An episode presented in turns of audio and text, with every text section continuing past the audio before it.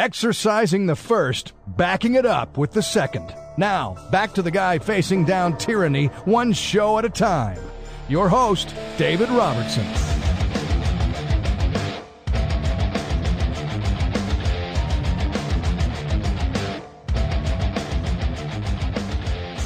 All right, all right. Welcome back to another edition of the, well, Beyond the Told, Destroying the Narrative. Do appreciate you being a part of the program. Uh, still kind of unsure what I'm going to do uh, as far as branding as, as, as on this channel anyway. Um, but uh, kind of working it working it out, trying to figure it out. Speaking of Beyond the Told, though, uh, got the uh, got the YouTube channel up and running. Got some content on there already. Got more on the way. I haven't figured out if I'm going to be doing one or two videos a week, but I'm gonna have I'm gonna have content flowing out. So there is that. Uh, like I said, I got some on there right now, just sort of right now, kind of um, setting the expectations or the tone. That's probably a better way to say it the tone for the channel. Um, so, you know, kind of a variety right now, but uh, all hone. And they're, pro- I don't know, they're probably not the best videos in the world, but um, I'll get better. It's been a while. it's been a while since I've done content creation on YouTube. But back at it, so that's good. Be sure to check that out. And by the way, it's not on the search engines yet. So if that is something you're trying to find and you're not already subscribed, you will have to type in Beyond the Told. And then it eventually will pull up. You're looking for a keyhole with a galaxy in the middle of it. That is the overall theme. Anyway, so uh, yeah, I got a lot to talk about today. There are a variety of things that we need to discuss. I'm going to start off with this Wall Street Journal. It's official.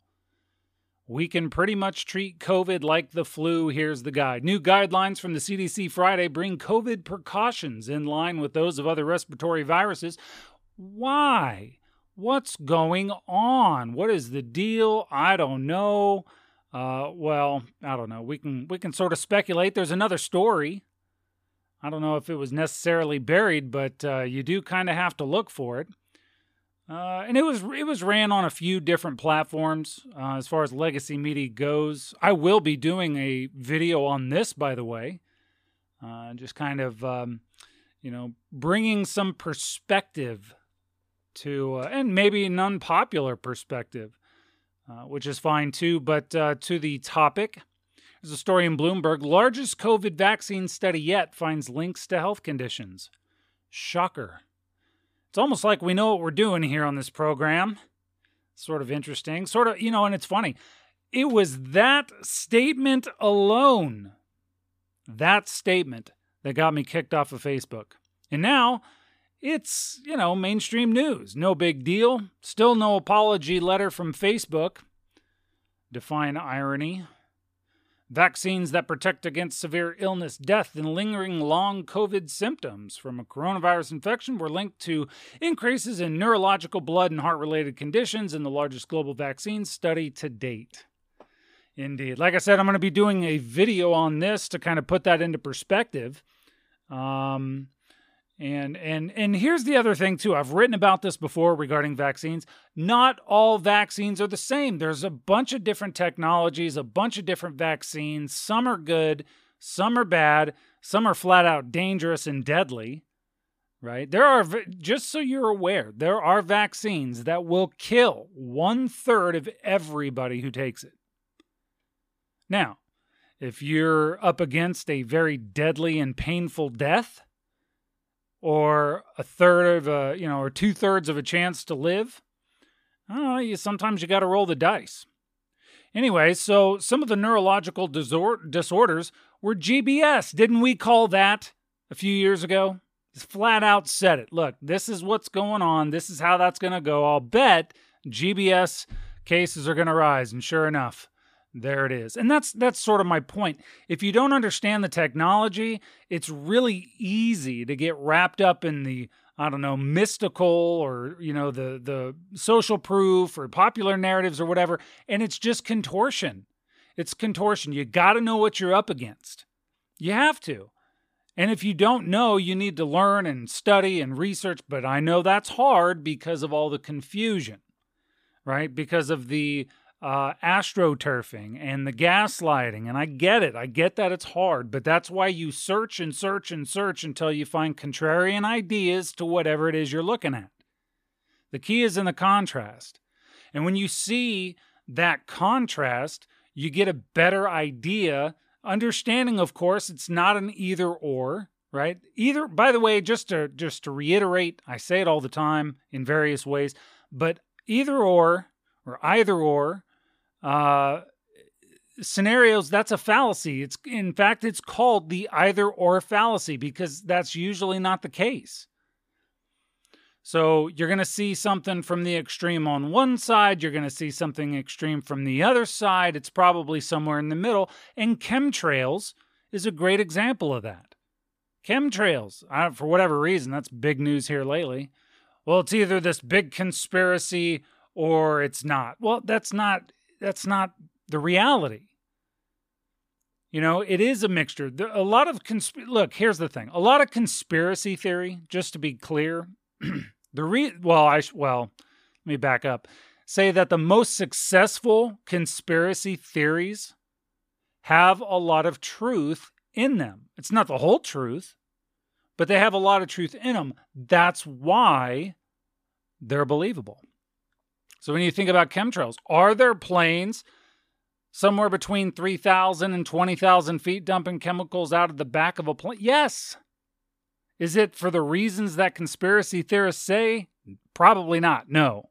At least not the ones that are, you know, actually commercial operations or research operations or, you know, things like that. But but that's my point. It's it's I mean, we got to we got to do you want to be right or do you want to be accurate? That's that's really what it boils down to. Anyway, so back to the point. Yeah. So there are health conditions related to the COVID vaccines, and it's being um, it's been recognized. I mean, it was recognized before, but I should say it's been validated. It's been uh, published. It's it, it is a thing, and you know, look, frankly, we're going to see more. We're going to see more because we do know uh, some of the long-term effects related to some of the the ingredients that have been identified. Some, not all. And when we think about some of the things that we've already seen, the who, the the Clint, uh, sorry, good lord, the hints and the clues, uh, we can, to to some degree, put a little projection on that and kind of see that sure enough, we're going to see more and more and more. And like I said, I'm going to do a video on this because you know, the clues were there. The clues were there, the clues were denied, and people were kicked off social media for even saying it. Ask me how I know. That's sort of what I mean. So I like I said, I will do a video on that cuz I think it's important. You know, if, if for nothing else, then the people, especially all the physicians and research scientists and so on and so forth that were trying to raise the alarm bell and say, look, this isn't perfect and here are a bunch of things that you should be aware of and they were chastised and belittled and you know whatever. Some of them lost their jobs whatever it was. Validation for them you know? And uh but that's again it's it's the all or nothing fallacy. We just uh, or the either or fallacy. It's we we you and i we cannot afford either you know and it's not even just health. Politically uh you know your faith it doesn't matter what it is. We cannot afford um to fall victim of the various fallacies that uh, most people do. It's the look it's pareto's principle right? Do you want to be a part of the 80 or do you want to be a part of the 20 you have to decide. But if you're going to be a part of the 20 you have to start asking questions. You have to start ignoring popular uh, narrative, right? And that's that's sort of the point. Question with boldness everything, including the existence of a God, for if there be one, he would more pay homage to reason than blindfolded fear. Thomas Jefferson was brilliant. And that's sort of the point. Anyway, so let's see here. Oh, I thought this was interesting. Story in Reason. Uh, well, Reason.com. I was going to say Reason. It used to be a magazine. Here's a poll. Almost a third of Americans say the First Amendment goes too far. Survey also found that two thirds of respondents believe that America is on the wrong track when it comes to free speech. Yeah. So, two thirds think we're on the wrong track. A third says it goes too far. And, folks, I gotta say once again, for the record, you cannot support, love, defend, or exercise something we do not know. If we are gonna try to save the United States, if we're gonna try to save the United States or any freedom loving nation in the world from the nonsensical BS that's being shoved down their throat on the daily, you kind of got to know what you're trying to save. Just saying. Makes sense. But that's kind of where we are, uh, where we where we're at. Our founders are scum. Our Constitution isn't inclusive. Our Bill of Rights are stupid. Uh, well, it's sort of like what we were talking about last week, right? The idea, you know, people are perplexed at the idea that there are people in this country who believe that the Bill of Rights are endowed to us by our Creator and not the government. That's weird. That's weird. That's 2024. That's 2020. It's and it perplexes me. I'm floored. It says it right in the text. Endowed to us by our Creator with certain unalienable rights. It's just, uh, I don't know. What are you going to do? But again, you know, knowledge is transferred. We have to continually talk about it. But I'll tell you another thing, too. It would really help. It would really help. And I, I know I've been, look, I, I've been complaining about this for years and years and years and years and years. But it would really help if we started hiring constitutionalists into office. Right? And again, the either or fallacy. Well, it's either this or it's this. It's either this or. Th- no, it's not. We live in a two party system. No, we don't. As long as you believe it, maybe we do, but that's that's not reality. That's not true. And as long as we continue to buy into that paradigm, and that's the weird part. I mean, you look at it statistically speaking, Democrats make up around 24%. Um, Republicans make up about 24%. That's that's not even the majority. We live in a two-party system. No, we don't. But as long as we play that stupid ass game, that's that's what we're going to get. And it's unfortunate. It doesn't have to be this way. I say that all the time, don't I? It doesn't have to be this way. But it is because of the ignorant masses. Ugh. Let's move on. CNBC billionaire backed Koch network halts Nikki Haley campaign funding after South Carolina loss. Americans for Prosperity, the network backed by billionaire Charles Koch, is pausing its financial support for GOP presidential candidate Nikki Haley's campaign. Haley lost her home state primary in South Carolina on Saturday and also lost financial support from billionaire Reid Hoffman in January. Despite the setbacks, Haley's campaign affirmed her promise to stay in the race through Super Tuesday on March 5th. Yeah. Well, you know, whatever. It's going to be a contentious year. It's this whole thing is crazy. Unprecedented times.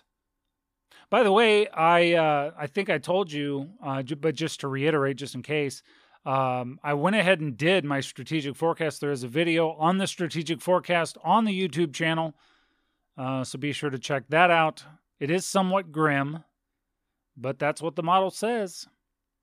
Interestingly enough, uh, again, just clarity, uh, or I should say, validation uh, across the board. Here's a story from The Independent Japan's birth rate falls to record low as population could decline by 30%. Japan's population will likely decline by about 30 to uh, 30% to 87 million by 2070. There was another story about South Korea talking about how, you know, in however many decades or whatever it was that they may not even exist. There's not going to be any people. Well, again, and I've said it so many times, there's we're facing a population decline around the world. Now, a lot of people haven't kind of woken up to that because they're not looking, excuse me, at the at the cause and effect of what we're facing. But I'm telling you, you got to pay attention to it. It's a real deal. And again, not a lot of people want to think about that. But and and it's again through various mechanisms. Some of it's just because people are choosing not to have kids. There's an entire generation right now very confused about a whole lot of stuff and the last thing on their mind is procreation. That's going to expedite the process. Then you got to factor in the financials. People can't afford to buy what they're, you know, eating every week anyway. Can't afford rent, can't afford their credit card, can't afford their car. The last thing on their mind's going to be having children. Then you got to factor in health. Obesity is on the rise dramatically. It has been, in fact, I, I don't know if it's still on there or not. Let me look. Um, but there was a story this week talking about um, obesity, obesity issues have now surpassed um, hunger issues, which you know. Now here's here's the irony. A lot of these obese people it's it's not about the amount of food they eat, it's about the type of food they eat. And to me it's indicative of uh, well, I don't know, foods, processed foods, refined foods, emergency foods, all these things that um, essentially flip our genetics to store. And then it, it's actually a uh, you factor in the financials, right? If you can't afford quality food, you go to the store and you buy junk crap food, basically, right? Well, these crap foods, these highly refined processed foods, these cheaper foods, are not good for your body. They create inflammation, and then all of a sudden, you know, you're starting on the the weight gain right? And and it's just it's a self-feeding cycle and it sucks. I feel so bad for so many people cuz and really in a lot of ways it is not their fault. Now there are some that clearly it is their fault, but uh, all you know and I've written about obesity before, the rise of obesity, but again, you know, you got to look at the bigger picture of kind of where we're going. Well, health issues is also going to reduce not only lifespan, but also procreation. I mean, you think about hormonal imbalances and so on and so forth, the ability uh, to, or I should say, the lack of ability to have children, right? That trend is rising. But thankfully, there are some that are trying to get the word out. There's a story in the Telegraph how the world's falling birth rate is leading to economic catastrophe. And that's very true. You think about the rising debt, right? And fewer people to pay on it. It really is that simple. You think about all of the problems, all of the things, and then fewer people to chip in, essentially. That is going to be a catastrophe. Absolutely, it is. And they know it. They absolutely know it. That's why some people are talking about it. And that's why some, well, we'll call them government and financial organizations are planning for it. They are literally planning for it. But, you know, grand scope of things, it's like, eh. And the weird thing is, again, you know, here, so what was it, uh, 15, 20 years ago? I mean, I would always get I mean, all the time. I'd get people, well, that's not going to happen in our lifetime. This isn't going to happen in our lifetime. That's not going to happen in our lifetime. And it's all here in our lifetime. Well, just to be clear, I mean, when you think about cause and effect, I, I just have to tell you that a lot of the things that are being projected are just really not that far down the road. And I know I've warned about that for, for a while, but we're here now. And some of the worst, frankly, is yet to come. Doctor Doom, maybe, but, you know, for real. And then we're going to have to solve that problem and that and a whole bunch of other problems. But when we do, here's the good news. Then we'll start looking at prosperity under the new model. But we got to get there first. That's the problem. And here's the thing there this is going to start eroding at you. It's going to be nickel and dime at first, and then it's just going to be overt. I can give you a great example. I mean, right now, a lot of, so for instance, places like apartment buildings and stuff like that, what they're doing is they're starting to switch over to where uh, rather than include various services in the rent, now they're charging the higher rent and you have to pay for the extra services on top of that. So for like trash, water, sewage, you know, et cetera, et cetera, um, you're going to be responsible for that. So again, nickel and diming, but it's weird because we see it across various sectors. And there was a story in the Associated Press this this week that really kind of highlights the direction we're going to, uh, you know, that we're heading in. Here it is. Story in business burger chain Wendy's looking to test surge pricing at restaurants as early as next year. Now, surge pricing is interesting. Now, there are stores that are kind of already doing that. Um, you know, I would say uh, less overt, but it's definitely happening. Right? And so, what surge pricing is, is basically, let's say, and I, have tried to explain this before, I'll try to explain this simply. Um, let's say you're a store or retail outlet or whatever it is, and you have 50 units of whatever it is, and you have a set price at, let's say, $3. Okay. And regularly, on a, on a fairly regular basis, let's say you sell whatever, 10 units, 10 units a day right? And so you always have it in stock. You get supplied every five days, whatever. Um, but you sell about 10 units a day at $3 a piece. But then, you know, for whatever reason over the over the course of a couple days, that average increases. So instead of 10, maybe it's 12, maybe it's 15. Right? You're doing better because you're moving more units, but because of that surge, they increase the price. Yeah. Not for any other reason, but just because they can. Right? It's sort of jacked up when you think about it. Uh, in a lot of ways, and I've heard the argument that it's sort of like price gouging, um, you know, during an, an emergency, except for it's without the emergency, so they get a price gouge because of demand. Now, you know, it is their business. They do have the choice, I suppose, and you could definitely go to someplace else to get that product. But and and and again, that's fine. You know, I'm not I'm not really kind of bad mouthing business for, you know, capitalizing on on whatever the situation is, but it's sort of I mean, this is kind of the direction we're heading in. You know? And it's really messed up because here this is where it's messed up, right? So so for instance, some people don't have choices, really. Right?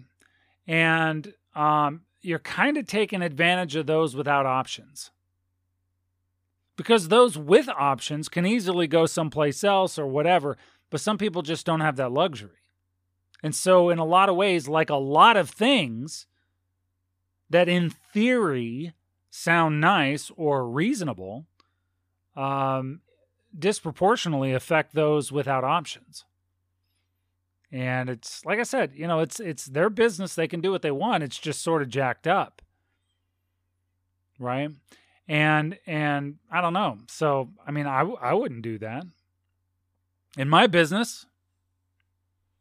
Oh, I'm I'm getting tons of business. I'd be excited. I'd, I'd clearly be having the recipe right if I'm getting a ton of business. I'm not going to try to jack it up and, you know, gouge my clients. That would be terrible. And for clarity, I reassess my pricing once a year because it's fair. And then that way everybody gets a, a decent shot at a, at a good price or whatever it is. I don't know. It's business for you sometimes. Here's another story I thought was interesting. Market Insider why the productivity gains from AI won't be able to prevent a recession. AI may be powering the stock market higher, but it won't stop a recession, according to David Rosenberg, AI can't change the fact that businesses are about to face a debt refinancing shock. History shows technological advancements may, uh, sorry, have uh, never altered the course of a business cycle, according to Rosenberg. Now, isn't that interesting? Because if you were to look up recession right now in your news feed, you're going to see, oh, there's no recession. Oh, we're not heading for a recession. Everything's great. Stock market's great. Main Street's great. Consumer demand is high. You can tell by the amount that everybody is being forced to spend. Oh, what did I might have contorted that a little bit, but that's the reality. What are you going to do? Yeah, it's not going to stop the recession. Recession is very much here because of cause and effect. And the underlying causes are not being corrected. If anything, they're being added to. And that sucks. And what do I mean by attitude? It's a lot of things. It's a lot of things. We're, look, the vast majority, especially in government, the vast majority of people are stuck in the status quo with the old statement that's the way we've always done it, which is a really dangerous thing to say.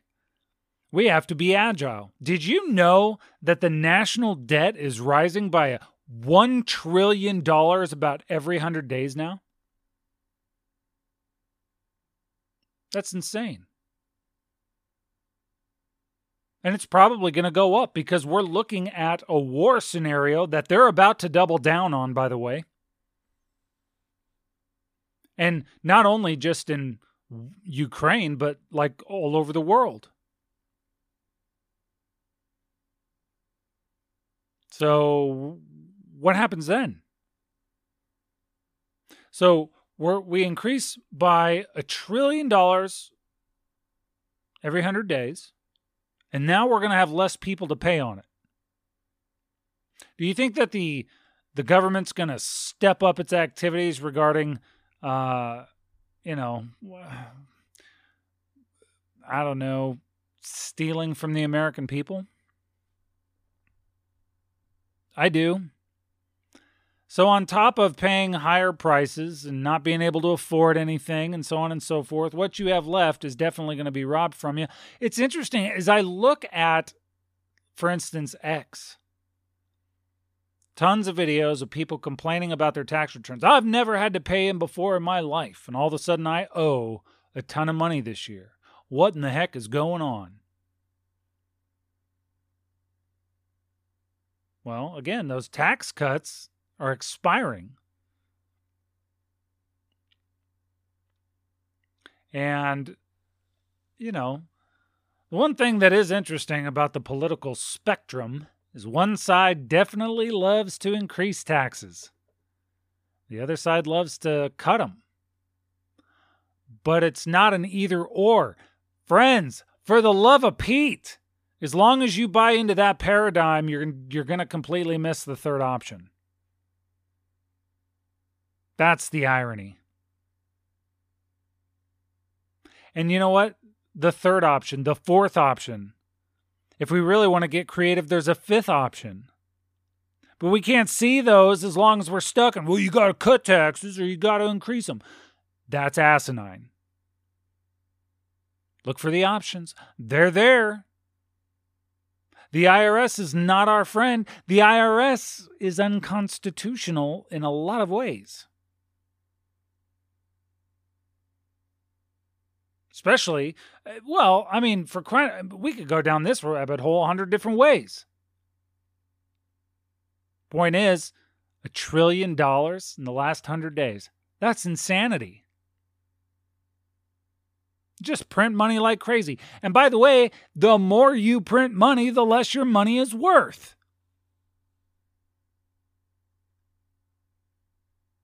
Supply and demand if there are just trillions and trillions and trillions and trillions of something, it's going to be worth a lot less than if there's a few. $34.38 trillion in debt, not including unfunded liabilities, which is well north of a couple hundred trillion and rising. But we don't want to talk about that. Uh-huh, uh-huh.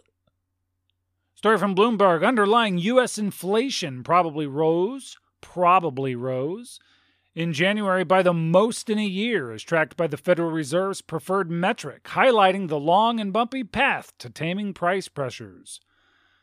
Wow. Wow. And guess what? It's going to increase. It's still going, we're going down the road, folks. That's just, that's the reality of the situation. And you're gonna, it's a systemic deal. For crying out loud, there was a story in the Wall Street Journal this week talking about signs of trouble at regional banks reignite sector fears. New York Community Bancorp shares fell 26% on Friday. Guess what? You're to see more. You're to see more. Absolutely, you are. Now, these banks are going to try to diversify their their asset uh, portfolios, but it's still going to. I mean, it it's going the way it's going because that's the way we're heading. And no one wants to stop it for whatever dumb reason. And again, you're going to see the system for crying. Look, let's be very clear about this. Home prices are still on the rise, right? Interest rates are on the rise, prices are on the rise, mortgages are on the rise, rents are on the rise, which means fewer and fewer people are going to have access to these things. Even rent. There's a reason why there was what was it? I don't know. I want to say it was was it August? August or September. We were talking about how um no, it's been sooner than that cuz I was talking about how people were coming out of retirement to go back to work cuz they couldn't uh they were on a fixed income and now everything's shot that budget to hell in a handbasket. And so there was that and then there's a bunch of people uh, younger adults specifically, right? So we're getting into like 20s, 30s, even 40 years old, moving back in with the folks. And now, so now you have these homes that are multi generational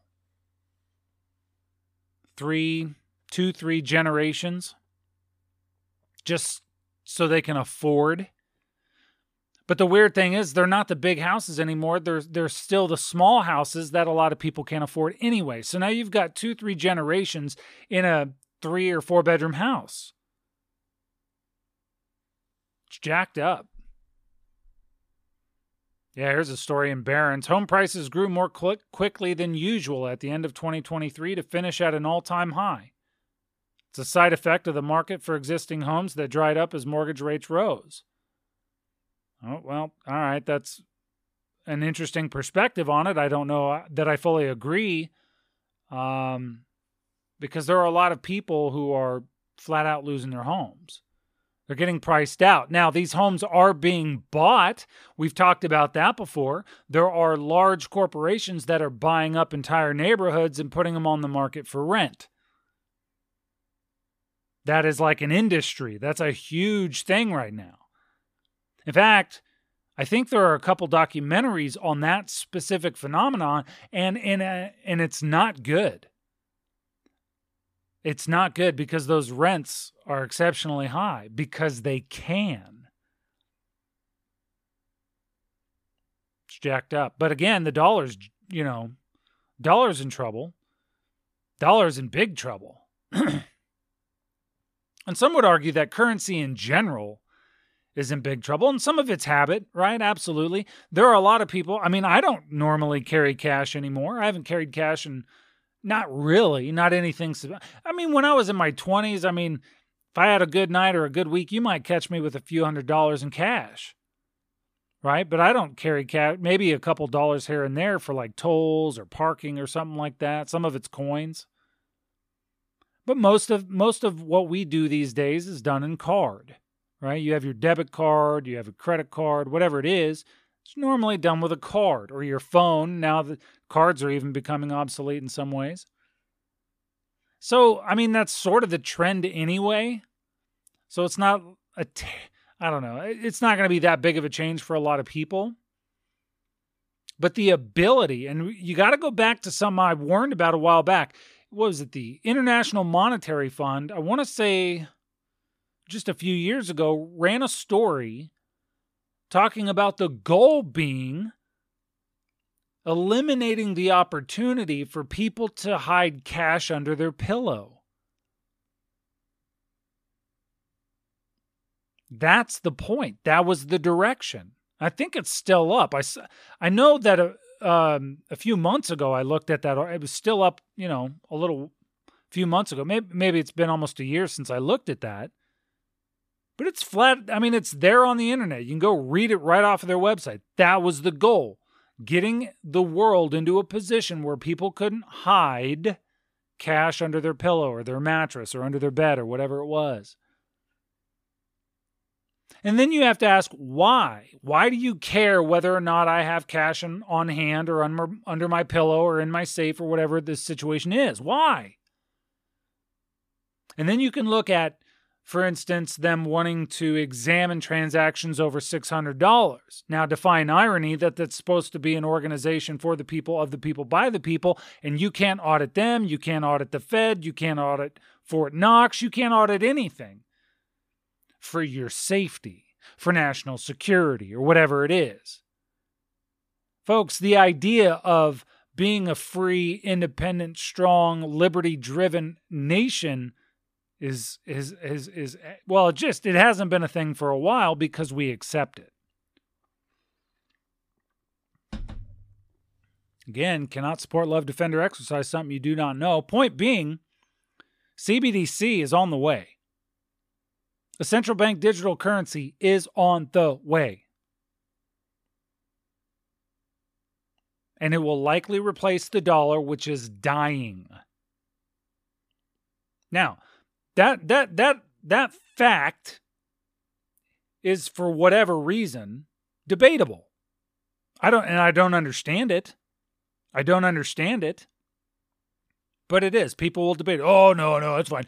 And their their their excuse is this. Well, it's better than other currencies. Some other currencies. Maybe. But it's been pegged as the primary and only reserve uh or a tier 1 and it's going to get worse. Absolutely, it is. It has to. It's it's it's absolutely on the way. Anyway, but it's not even just here in the United States. There was a story in FinExtra. The European Central Bank has been working on developing a digital Europe, uh, sorry, a euro, a central bank digital currency that would operate as an electric equivalent to cash in the EU. The progress on the digital currency has not been without its hiccups with the ECB recently publishing blog posts debunking common myths on the impact of the digital euro to dissipate fears of its release. To dissipate fears of its release, which, by the way, means it's impending. However, the digital euro could be pivotal in retail banking and how people in the EU operate financially in the future. It's a good time to catch up on what we know about the digital euro as of 2024 and what and when we can expect further advancements. And then, of course, it goes on, talks about some of what it is, and they're, you know, talking about, um, you know, why people should or shouldn't be uh, afraid of it. But then I'll read you the end. Banque de France stated that it as uh, stated that as the decision to issue the digital euros has not been made and can only be made once the legislation around the digital currency has been defined, the actual issuance of the digital currency could be stretched to 2027 or 2028. Which, to be clear, is only three years away. Three or four, depending on how you want to look at that. And that might be a stretch because, uh, you know, normally what they do is they're like, oh, that's down the road. Don't worry about it. And then, surprise, but here in the United States, uh, I think we're getting close. I think we're getting close. There's a story in Central Banking, centralbanking.com, by the way. It's a really good website to kind of get insider information about some of the discussions that are happening because it's not just the United States, it's kind of all over the world. Centralbanking.com. Pretty decent. Pretty decent. Anyway, here's a headline US CBDC could enhance dollar's international role. U.S. central bank digital currency could increase the dollar's role as a transaction medium, according to new research from economists at the Federal Reserve Board. Quote, for the international role of the dollar, a widely accessible U.S. CBDC at the margin is likely to enhance the appeal of the dollar, according to Gene Fleming and Ruth Judson. Physical bank notes, they point out, carry greater risk of theft than a widely available CBDC. They're building the narrative. They're coming up with the excuses. They're they're they're putting it together. Okay? And then we can look at the Forbes this week. Leak reveals a Fed CBDC digital dollar could be closer than you think amid a huge Bitcoin and Ethereum price boom. Bitcoin price has doubled over the last six months, pushing the Ethereum price up with it as a Wall Street rush into Bitcoin gives crypto credibility.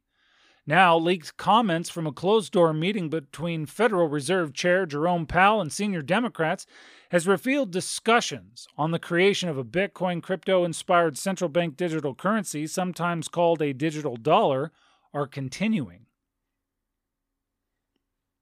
So it hasn't gone away. Even though they tried to quell fears about that, they were like, nope, yeah, it's definitely still going. But, um, you know, timelines, that's the hard thing, but it is coming. It is coming. And it's interesting because some of the, the some of the names involved are uh, you know, as far as like trying to share the warnings of what's going on, are vast right? Every week I present a different economist or policymaker or something like that who are all saying basically the same thing, different percentages, different timelines, whatever, but all generally saying the same thing. Well, General Mike Flynn, and I know he's kind of a polarizing figure sometimes, but even he's been like, man, we are heading for a disaster. And of course, um, you know, that's been an interesting thing. Um, but it, you know, it was big news this week. It was on uh, what was it, Microsoft? Um, story by uh, Jay Hamid talking about how. Let's say I'll, I'll read you part of this. Um, let's see, blah blah blah blah blah. De-dollarization dilemma. I'll get into that in a little bit. Uh, okay, so turbulence is brewing on the financial horizon, and if you're not yet in the loop, it's high time you catch up. The recent bombshell dropped by none other than ex U.S. military General Mike Flynn has sent ripples through the calm waters of American economic discourse. With a tone that's less forewarning uh, and more a fire alarm, Flynn has vehemently spotlighted the impending financial shift that could see the U.S. dollar's dominance on the global stage not just challenged, but potentially dethroned. This is a calculated prediction backed by observable shifts in international monetary dynamics, particularly in light of BRICS. Plot against the greenback's hegemony. Where have you heard that before? Yep, yep, yep. Yep, yep, yep. But of course, you know, here's another story. This comes from uh, Moneywise. De dollarization is happening. Are countries ditching the US dollar in favor of China's yuan. FXC analysts share true picture of what's really happening and how that might impact you. Now, that's again, that's misdirection. And here's why de dollarization is happening. That is true. The question posed is misdirection. Are countries ditching the US dollar in favor of China's yuan? No.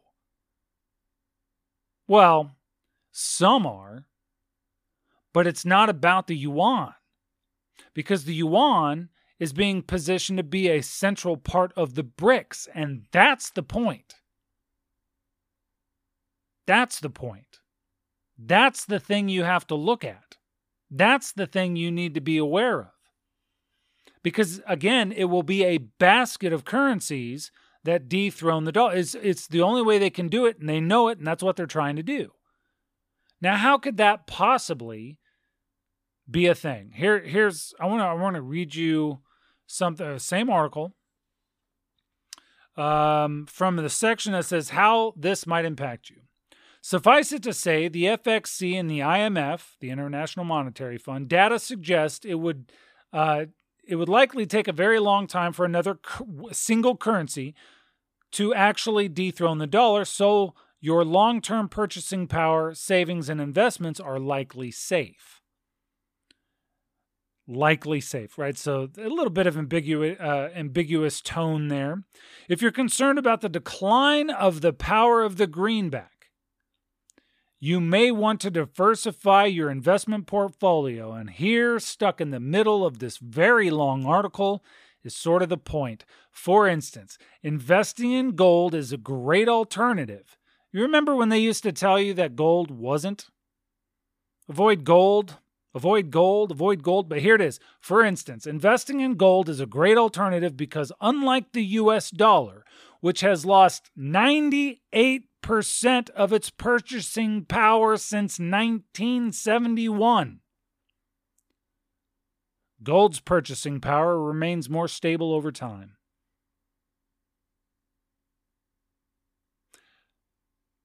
Ninety-eight percent loss since 1971. That doesn't include the parts. It is much higher when you go back to the introduction of the Federal Reserve in 1912 or 1913, doesn't matter, pick one. Look at the death of the dollar since 1913. It's significantly higher than 98%. But it's only been 98% since 1971. Question What happens next? Are we going to gain back 98% of its value anytime soon? Probably not, especially if we're dumping out a trillion dollars every 100 days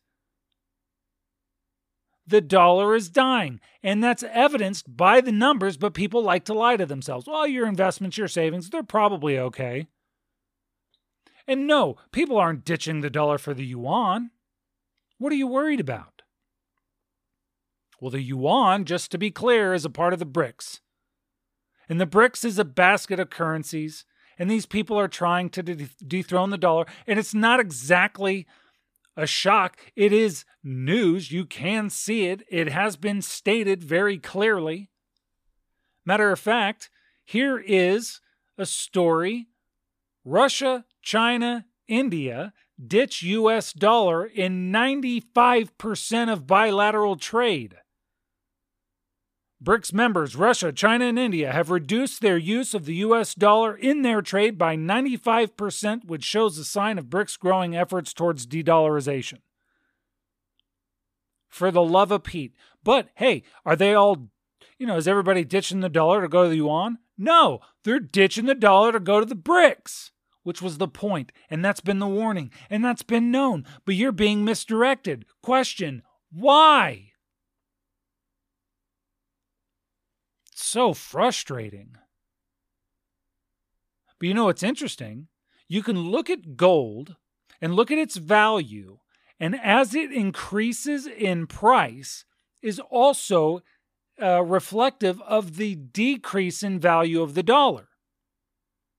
So the more gold goes up, the value of the dollar goes down. Now, here's a story in Argaam. Okay? I thought this was interesting. Oil price could rise to $100 per barrel. Again, it's a petrodollar.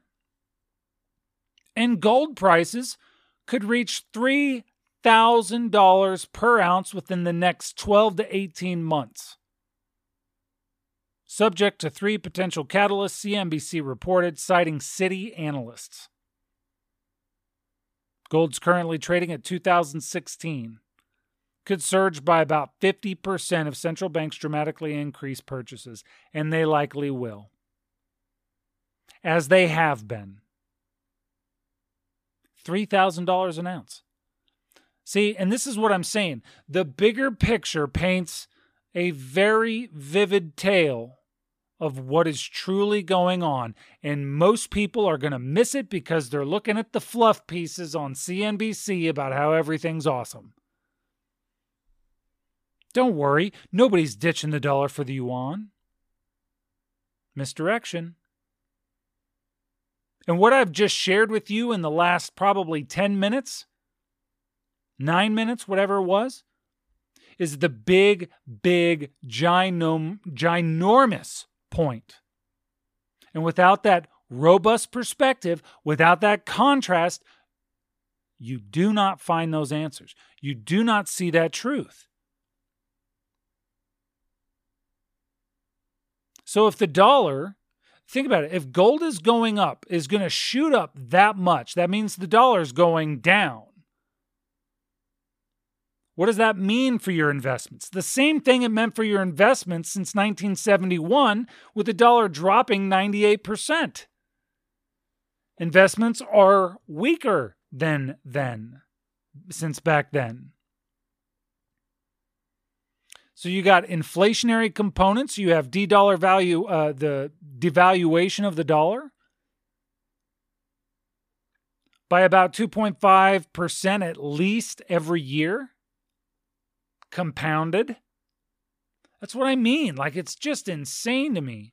And that's why they tell you you can hedge your investments. You hedge because um, value doesn't really change right? Gold. It's why it's this is literally why I said, or why I say, in 1913 you could buy a suit and a gun for an ounce of gold. Today you can buy a suit and a gun for an ounce of gold. In 20 years you'll be able to, uh, you know, buy a suit and a gun for an ounce of gold. But the same is not true for the for the amount of currency that used to be attached to it. It's going to take more and more dollars, and eventually the dollar is going to die, and no one is going to want to take it because there's going to be this other thing, probably the CBDC, which will replace the dollar at some point. And that's not me just that's look, that's not that's what they're saying. That's what the Fed is exploring. That's what Europe is exploring.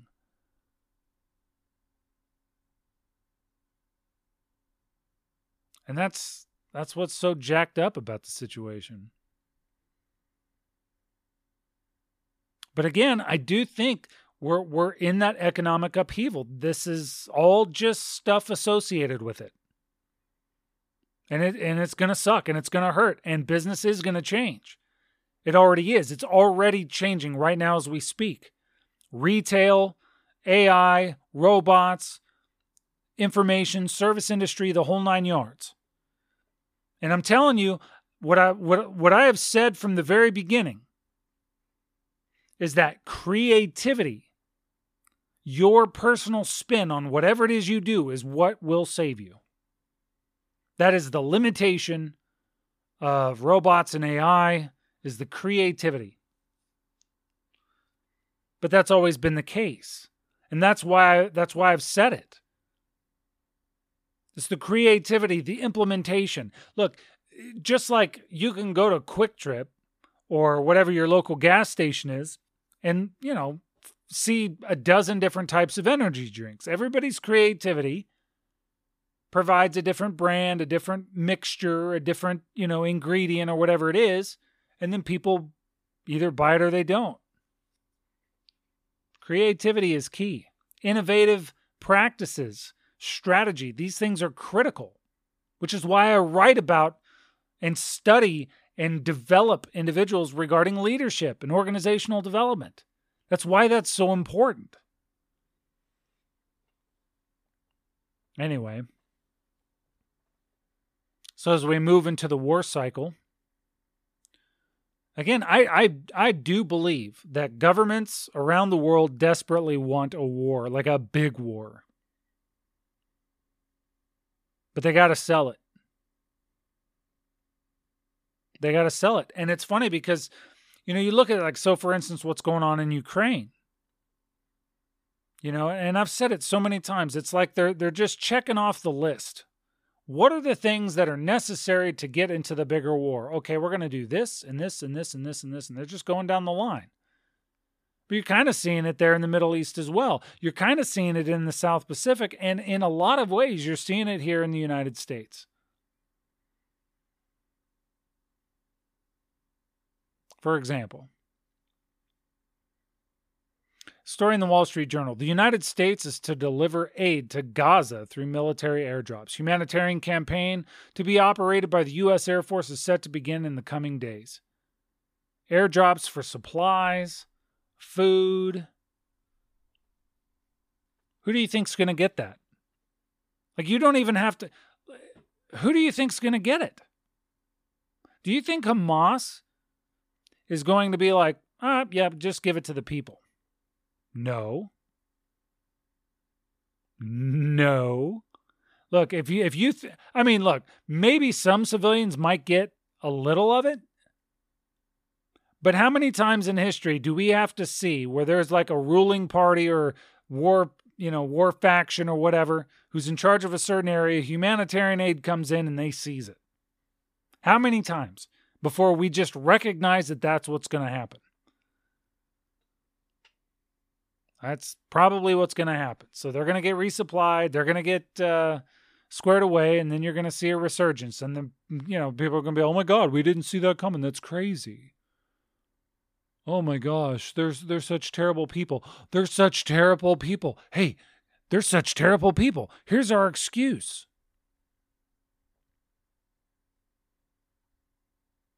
Story in Jerusalem Post, October 7, Part 2. Iran plans for terror during Ramadan.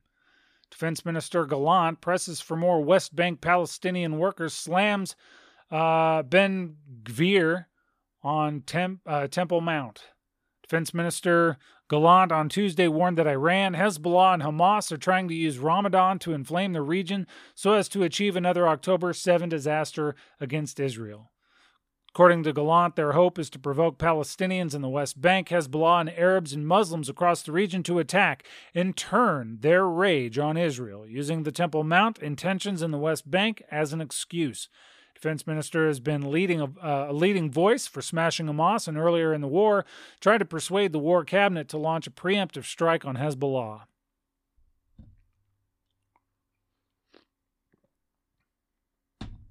Prelude. Prelude in the Middle East. Here's Prelude in the Baltics. U.S. Defense Secretary issues chilling warning on NATO's looming war with Russia. Defense Secretary Lloyd Austin believes a war between NATO and Russia will become inevitable if Ukraine falls and Vladimir Putin is not stopped. Well, what do you think the odds are that Ukraine is going to win on their own? NATO could be dragged into a war with Russia if Vladimir Putin's forces are not stopped in Ukraine. Okay. Here's another story. EU leaders wary of Macron, or sorry, after Macron doesn't rule out Western troops in Ukraine. They're already talking about it. French president on Tuesday faced uneasy reactions from European allies and warned from the uh, sorry and a warning from the Kremlin after he refused to rule out the dispatch of Western ground troops in Ukraine in its fight against the Russian invasion. Which I don't understand. That's that's weird, but they're getting the idea out there. If Lloyd Austin is talking about NATO going to war, understanding that NATO is largely comprised of the United States, but NATO's going to go to war with Russia if Ukraine falls, here's the French going, yeah, well, we're not ruling it out. We definitely have to send some troops, you know, and supplies and money and the whole nine yards. Where do you think this is going? Here's another story Newsweek. NATO will be drawn into war with Russia if Ukraine loses.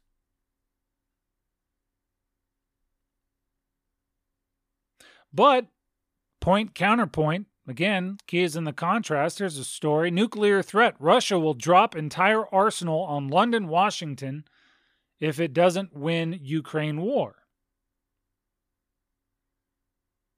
I think we talked about that a little while back. Those those were comments that came from uh, Dmitry Medvedev. Kaboom. Here's an interesting story from the Telegraph. Russia is using private militias to control and weaponize immigration into Europe. Kremlin has, influ- uh, has influence over a number of the main routes into the continent, and border police are warning that with the arrival of spring, Russia is likely to intensify its efforts to move migrants. It's been widely feared that Vladimir Putin is using the tactic to destabilize Europe. What, what, what, what, whoa! Whoa! Let's just pull the reins back here. Who wrote this article? Hayley Dixon from The Telegraph? Oh my gosh. It's widely feared that Vladimir Putin is is using the influx of migrants to destabilize Europe? Oh my gosh. Is that racist? That's interesting. It's interesting. It's interesting that it it somehow exists in a bubble.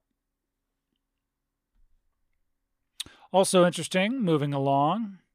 Was that a political point? I don't know. I don't know. I don't know. But you know what's interesting? Throughout history, by the way, going all the way back to ancient Rome, there has been a destabilizing effect to large influxes of migrants who are not citizens, who don't care about the founding, the reason, the culture, etc., etc., etc. It's not new.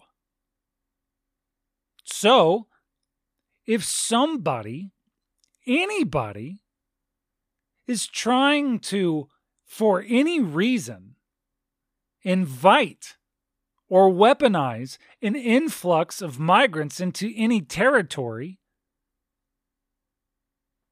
there is, considering the thousands of years of evidence to demonstrate its outcome, one really has to ponder the true um, motives of anybody who would do that. It's not humanitarian. Promise you that. Promise you that. Anyway, thought this was, and by the way, this is indicative of where we're going, just so you're clear. Uh, this is a story in the Associated Press. Um, and again, this is a demonstration of where we're going. They this would not have occurred if we are not absolutely heading to some place very specific. Story out of Stockholm, Associated Press. Sweden's last war ended in 1814, and when the rifles and cannons aimed at Norway fell silent, the once warring power would not take arms again. T- sorry, take up arms again. For the next two centuries, Sweden embraced a policy of neutrality, refusing to take sides in wars or join any military alliance.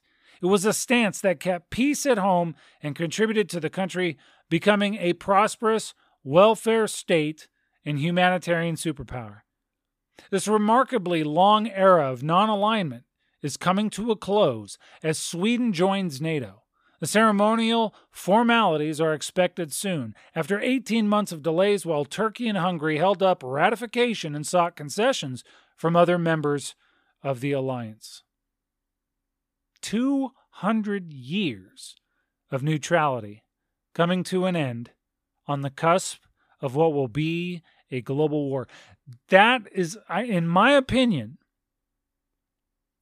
first of all, they didn't come by that decision lightly. Second of all, in a lot of ways, I think it speaks to the sheer scope of what they're expecting. 200 years, which means they didn't get involved, as you're probably well aware, didn't get involved in World War II. World War II was huge and they're, they're all of a sudden they're like, uh, okay, well, you know what? Let's uh, let's go ahead and make this thing formal. That might very well be indicative of the scope that they expect. Could be big. I guess we'll see. Time will tell. It's on the way. Here's a story from Bloomberg U.S. sees China's space threat growing at breathtaking pace. China is growing its military capabilities in space at a breathtaking pace to counter the American satellites in orbit and prove its ability to monitor and target forces on Earth, according to the head of the U.S. Space Command. America's top strategic challenger is seeking to develop advanced space weaponry and making advances in satellite meteorology, human space flight, and robotic space exploration, according to General Stephen Whiting, said during a hearing Thursday, the United States, uh, sorry, the Senate Armed Services Committee. Story goes on, but, you know, again, Space Force changing the way the world does warfare. I thought this was very interesting. Yep. So even the uh, battlefields are beginning to change. And there's a few other stories, but uh, I think you get the point. I'm not going to beat it to death, but um, yeah, interesting stuff. Interesting stuff. Perspective is key. Stay away from the either or fallacy, and truth will reveal itself. Don't forget to check out the website, dmrpublications.com. Don't forget to check out the new YouTube channel. I guess it's the old channel, but revamped Beyond the Told. And uh, yeah, got a lot of good stuff on the way. And um, yeah, I guess that about does it, guys. I want you to have a fantastic weekend. Do the best you can. Uh, take care of each other. We'll see you next week. Until then, take care.